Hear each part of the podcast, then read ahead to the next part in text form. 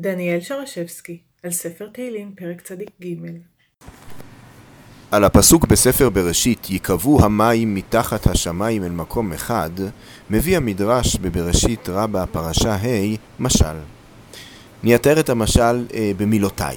משל למלך שבנה ארמון והושיב בתוכו אילמים.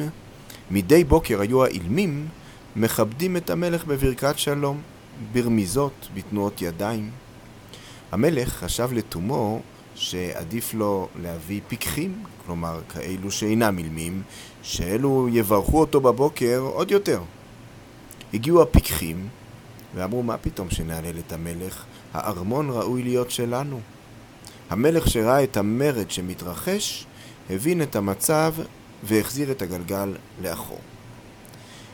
את הנמשל נקרא כבר בלשון המדרש. אומר המדרש, כך, מתחילת בריאת העולם לא היה קילוסו של הקדוש ברוך הוא עולה אלא מן המים, מקולות מים רבים אדירים.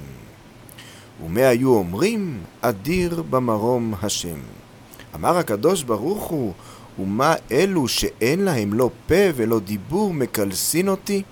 לכשנברא בני אדם, על אחת כמה וכמה. עמד דור אנוש ומרד בו, דור ומבול, דור המבול ומרד בו, דור הפלגה ומרד בו.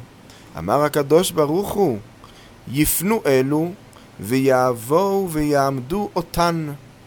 הדאו דכתיב ויהי הגשם על הארץ. כך במדרש. במשל עומדים האילמים אל מול בעלי יכולת הדיבור.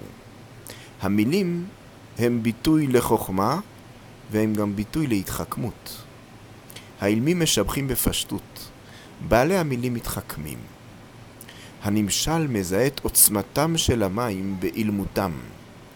אין במים את ההתחכמות שיש בלשון. עם כל עוצמתן של המילים, המים משקפים את היכולת לחזור אל האינטואיציה הראשונה, אל הרגע הבתולי לפני שהגיע החיתוך שבדיבור. וכך נותן המדרש משמעות למזמור הקצר שלנו, שכולו שבחי המים לאלוהים.